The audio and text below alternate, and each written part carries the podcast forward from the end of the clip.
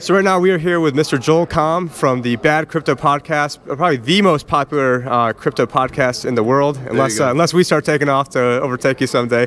but uh, no, one of the things, but with Joel, he's constantly talking to all different professionals, all different people's walks in life, and it's also a podcast where you can go back from the beginning and listen to if you're just getting into crypto.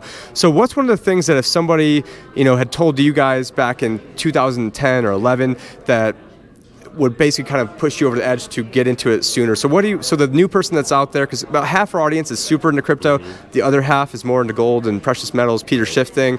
So what would you tell that new person that's just heard about Bitcoin for the first time? What would they need to know to maybe help them get over the edge? You know, I heard about Bitcoin back probably around 2013 or so, and because I didn't understand it, I didn't go down the rabbit hole, which is really unusual for me because as a, a, pioneer and early adopter, I'm usually, oh, new cool new tech toy. What is this thing? The Fart app. Yeah, the Fart app, right? And, but there was something about Bitcoin, I didn't understand this concept of mining. You know, what does that mean? Are there like little people inside my computer, ding, ding, ding, ding, you know, mining away? I don't, I didn't understand it, and I didn't try to understand it because it just seemed like otherworldly. And it wasn't until early 2017 that I finally started paying attention. And once I understood mining, like, oh, that's why this is awesome.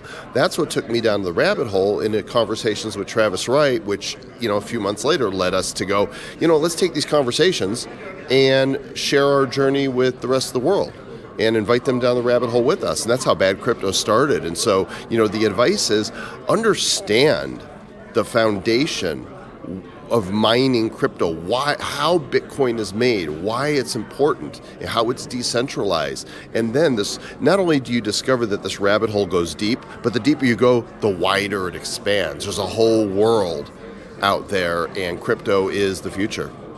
Yeah, originally I was focused a lot on politics. I thought once I got into crypto, I would not have to focus on it anymore. And I realized, oh wait, there's a lot of politics in crypto as well. What are some of the other things that excite you now? Because you talk with a lot of people all the time, and so maybe some of the new things coming down the pipeline, or some uh, maybe it's whether it's early, um, getting more adopters out there. What are some of the big things that excite you that are going on in the space that people can look forward to? Yeah, I think adoption is is really everything, right? We're still in the early adopter phase. The technology is not at a place where uh, uh, the mainstream would trust it yet, right? It's still complicated to open a wallet. Even if you're opening up on you know Coinbase or something, there's still hoops you have to jump through, and people still need to be educated about how to secure your crypto, even on something as simple as that. And so we need to get to that place. And so I don't know that the technology itself, now as I'm just processing this out loud is going to be the thing that moves us there. I think it's going to be uh, adoption by governments, by large companies. You know, once we hear that Amazon is taking Bitcoin or something like that, then that's going to cause people to go,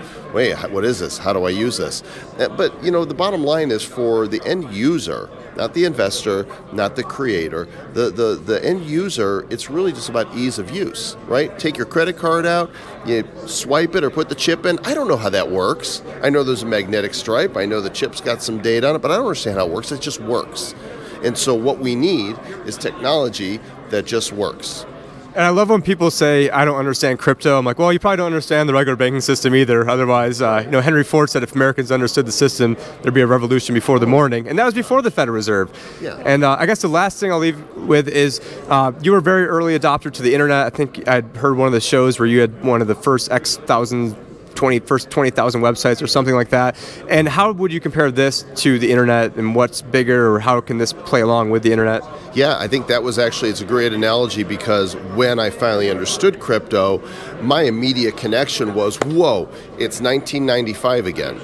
Because this the crypto and blockchain world looks, smells, tastes, feels, sounds a lot like that. I've been here before. This is deja vu. And that's why I instantly knew all right, here we go again. This is the next wave. Only I believe that the blockchain disruption is going to be more impactful and affect more verticals, uh, more businesses, more individuals, more lives than what we've seen with, excuse me, the mobile disruption and with the World Wide Web. It's going to be big. We're talking about a fundamental shift in payments, transactions, data, storage, and all the verticals that use that, which is essentially everything, right? So I'm I'm super excited about it, and I do feel like it's um, 1995 all over again. Yeah, it's uh, certainly an exciting time to be here, exciting time to be in the space. And where can people find out more about you, whether it's Twitter or Facebook or uh, downloading the podcast? Yeah, go to badcryptopodcast.com, or if you want to look me up, it's just at Joel Comm everywhere, all the places that matter. All right, thank you, sir. Appreciate your time My today. pleasure. Don't All call right. me sir. Not sir. I never wear a suit, so I got to do it. Bad. Thank you. Yeah. Good? I'm good. Yeah. Everyone, this is Tim Picciott, the Liberty Advisor, and we are here with Caitlin Long. And right now we are in Vegas for Coin Agenda, Vegas Blockchain Week. So don't be confused with uh, the Familia behind us. That's in Spain, and we're and Caitlin. She is on the forefront of uh, securities legislation in Wyoming. I know it sounds like a boring topic, but trust me, she's d- done a ton for the space. And so, can you tell us a little bit about uh, some of the different laws that you've had? Uh, and some of the effect that you've had uh, for people in Wyoming, specifically for crypto? Well, uh, over two legislative sessions, we've passed 13 different laws through the Wyoming legislature. All of them have been signed by the governors.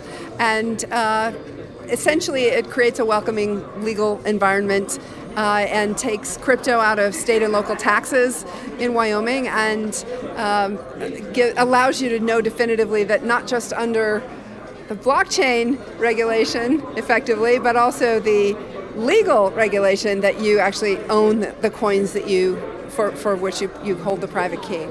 Yeah, and I'm originally from uh, New York, so I had to move out of there, and then I'm not setting up any LLCs in New York for obvious reasons. But uh, you know, what are some? But now I'm in Arizona; they're also pretty friendly. But what are some of the distinctions between, let's say, Arizona, which is pretty friendly? Because I think uh, I think it's State Rep Jeff Weninger, I think, is the one responsible for a lot of those laws that he probably just copied from you. But uh, what are some of the, the differentiations that they have in Wyoming versus, let's say, in Arizona that is pretty friendly? Well, I, I, we're very far ahead in Wyoming um, because of the comprehensive nature of, of what we enacted. It's really unlikely that, that another state is going to, to do as much as Wyoming did because Wyoming already grabbed the first mover advantage.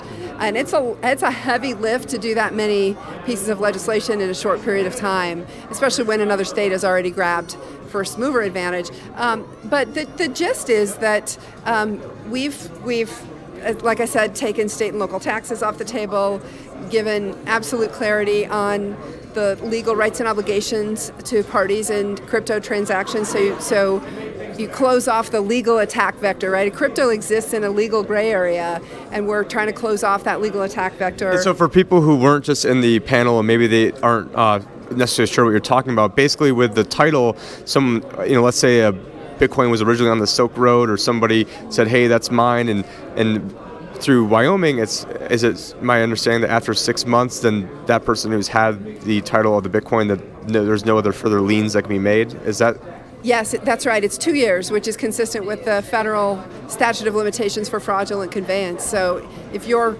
if your crypto is in located in Wyoming, which I realize is a weird concept for a digital asset, but we, there are ways you can get your crypto deemed located in Wyoming, then uh, then the, all the liens are cleansed after two years. Yeah. And it's important to know for the people at home that you don't actually have to live in Wyoming to have a business or a trust domiciled in Wyoming. Is that correct?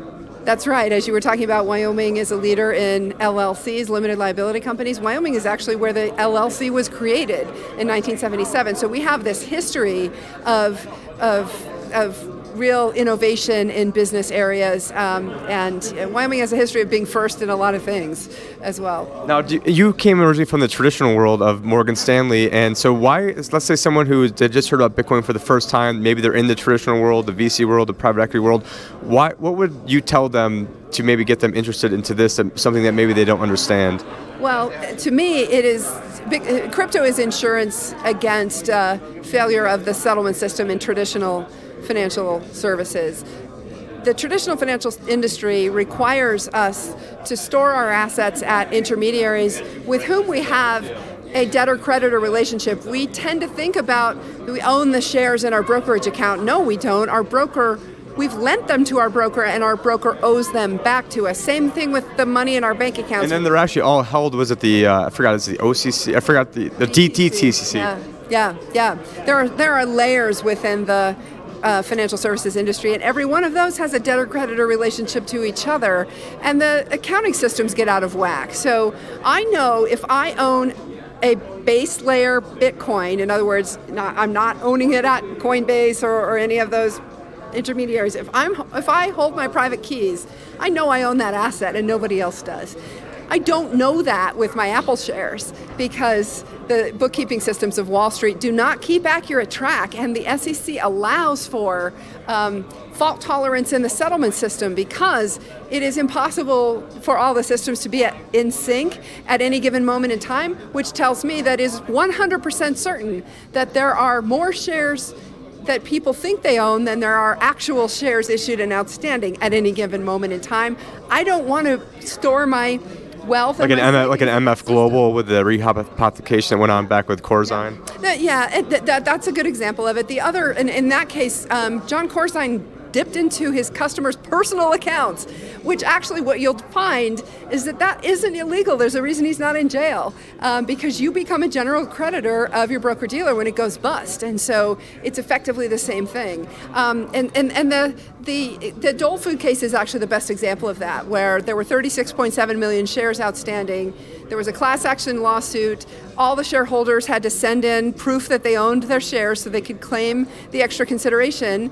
There were 36.7 million outstanding, but 49.2 filed for that extra money, and all of those 49.2 million filings were backed up by valid brokerage statements. So the system created one third more shareholders, one third more people who thought they owned Dole Food shares than actually did. The interesting question about that is where'd the money go for all those people who bought those phantom Dole Food shares, and what's the impact of those of the artificial supply of Dole Food shares satisfying real demand for Dole Food shares. It clearly suppressed the price, and, and, and it was just one of the many skimming mechanisms that exist in, in the financial industry today. Okay, and lastly, do you see any new, uh, or what what other things are coming down the pipeline in terms of maybe new innovation? Or I don't know if you want to tip your hat to, so that way your enemies know how to line up against you, but what can you tell us that maybe Wyoming is doing that maybe might be coming down the pipeline? Well, in fact, everything Wyoming does is, is open meetings. This is government, so it's open meetings, so everybody, if you want to, you can see what we're doing. We have seven new bills coming this year. The two most interesting ones are controversial. I'm not sure we'll get them through, to be honest, but one of which is that um, it prevents criminal liability um, within the state of Wyoming for open source developers. Um, and it's not to say that an open source developer who writes a malicious line of code can't be prosecuted because if they use it, then and it steals some some something, for example, then of course that's theft and, and they can be criminally prosecuted for the theft, but not for having written the the line of code. So it, it basically, it's, a, it's essentially respecting the fact that code is speech. Um, and then the other is a bill that would prohibit uh, judges in Wyoming from compelling uh, a citizen to uh, for, for producing their private key in a, a court case, civil, criminal, administrative, um, and that essentially is Wyoming recognizing that private keys really aren't different than passwords, and uh, that ultimately a judge can compel someone in a divorce case, for example, to sign the assets over to deliver them or to sign with a private key to prove that they at, that they own the assets, but not require them to reveal the private key in those instances. Those are real, truly, truly protections for the developers in this industry and the people who own crypto in this industry. It's designed to kind of foreclose attack vectors on, on us. Well, I think that, that's absolutely huge, and we definitely appreciate your time. Where can people find out more about your work and maybe help get involved? Uh, I'm active on Twitter Kate, at Caitlin Long underscore, and then uh, Caitlin-Long.com is my blog. I also write for Forbes. All right, thank you very much, Caitlin. Definitely appreciate your time and contributions. Thank you. Everyone, it's Tim Picciott here, and we are here at Coin Agenda with Giovanni Mendez, and he is an expert when it comes to uh, Puerto Rico, Act 20, Act 22. So I'll let Giovanni tell more about this, but this is one of the people always ask me about different loopholes and tax avoidance strategies. If you've got money and you live in the U.S., this is one of the best things going on. And I am a financial advisor, and I got to kind of preface those questions of talk to your own lawyer about this. Well, this is a lawyer that you can talk to about this. So Giovanni, so th- thank you for coming on and tell us a little bit more about Act 20 and Act 22. Yeah, so um, Act 2022 are uh, a couple of incentives acts in Puerto Rico. They're actually just changing into something called Act 60.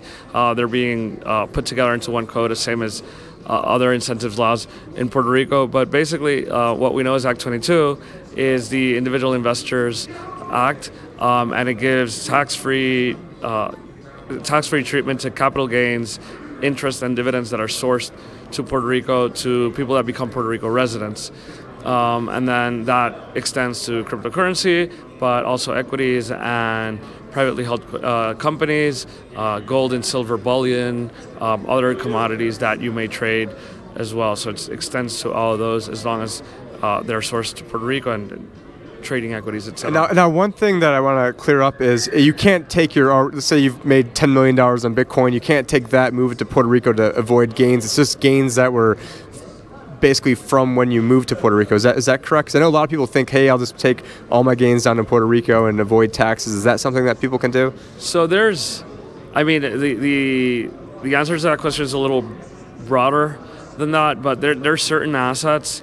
Um, that you'll find in the code, like for example, marketable securities, um, that you have to mark to market on the date of, of move to Puerto Rico, and that previously accrued value wouldn't be would be taxed by the U.S and then any further increase would not be taxed um, and would be tax free in Puerto Rico. And then um, now, to kind of back up, would they have to pay the tax at that moment when they no, went to Puerto Rico? No, when they sell. Yeah, so they would have to sell. So they, they take a snapshot when they move. And remember, this is uh, for, for marketable securities. The treatment. So they have a million dollar asset when they move to Puerto Rico. Now it's two million dollars. They sell it. Half the gain is attributed to Puerto Rico, half to America. Yeah, yeah, exactly. That's the case for uh, again publicly traded securities. Then other assets. Uh, privately held companies or other privately held assets have a different treatment. But you know, if you have questions regarding that, you can feel free to reach out to someone like me. Yeah, well, thank you, because this is, I mean, because there's a lot that you can do. I mean, I, I help people with charitable trust planning, and basically, I'm telling people, hey, you know, if you if you can convince your significant other to move down to Puerto Rico, that's the only way to not have to give up U.S. citizenship. I know a lot of people in the crypto space, they're actually calling it uh, Puerto Crypto. I, I, think there's probably at least about 150 people who are down there already. You've got uh, Peter Schiff, who hates crypto, and he's down there, and so now he's mad that all the crypto people are not doing the strategy that he's telling everybody else about. But we definitely appreciate your time. Let people know where they can find out more about you and your law firm. Yeah, so um, you can find our website is uh, www.geo.tax. That's G E O dot T A X. Um, or just give us a call 787 665 2022. Now, do you have uh, free consultations for people or anything? Yeah, we normally do an initial, you know, 20, 25 minute call. It's better if they send us an email so we know what their questions are and we can tell them right away, look, this is something for an initial call or this is a little more complicated, requires an engagement. But yeah, we're, we're happy to answer that, you know, first 20, 25 minutes uh, to give the general overview. Uh, we also have some FAQs that we've just been, you know, over years to doing this. Um, I have over 300 applications under my belt. You know, we, we've put together a few of the most commonly asked questions. So people that reach out to us, we, we email that to them. All right. Well, thank you. Appreciate your time today, Giovanni. Great. All right. Thank you.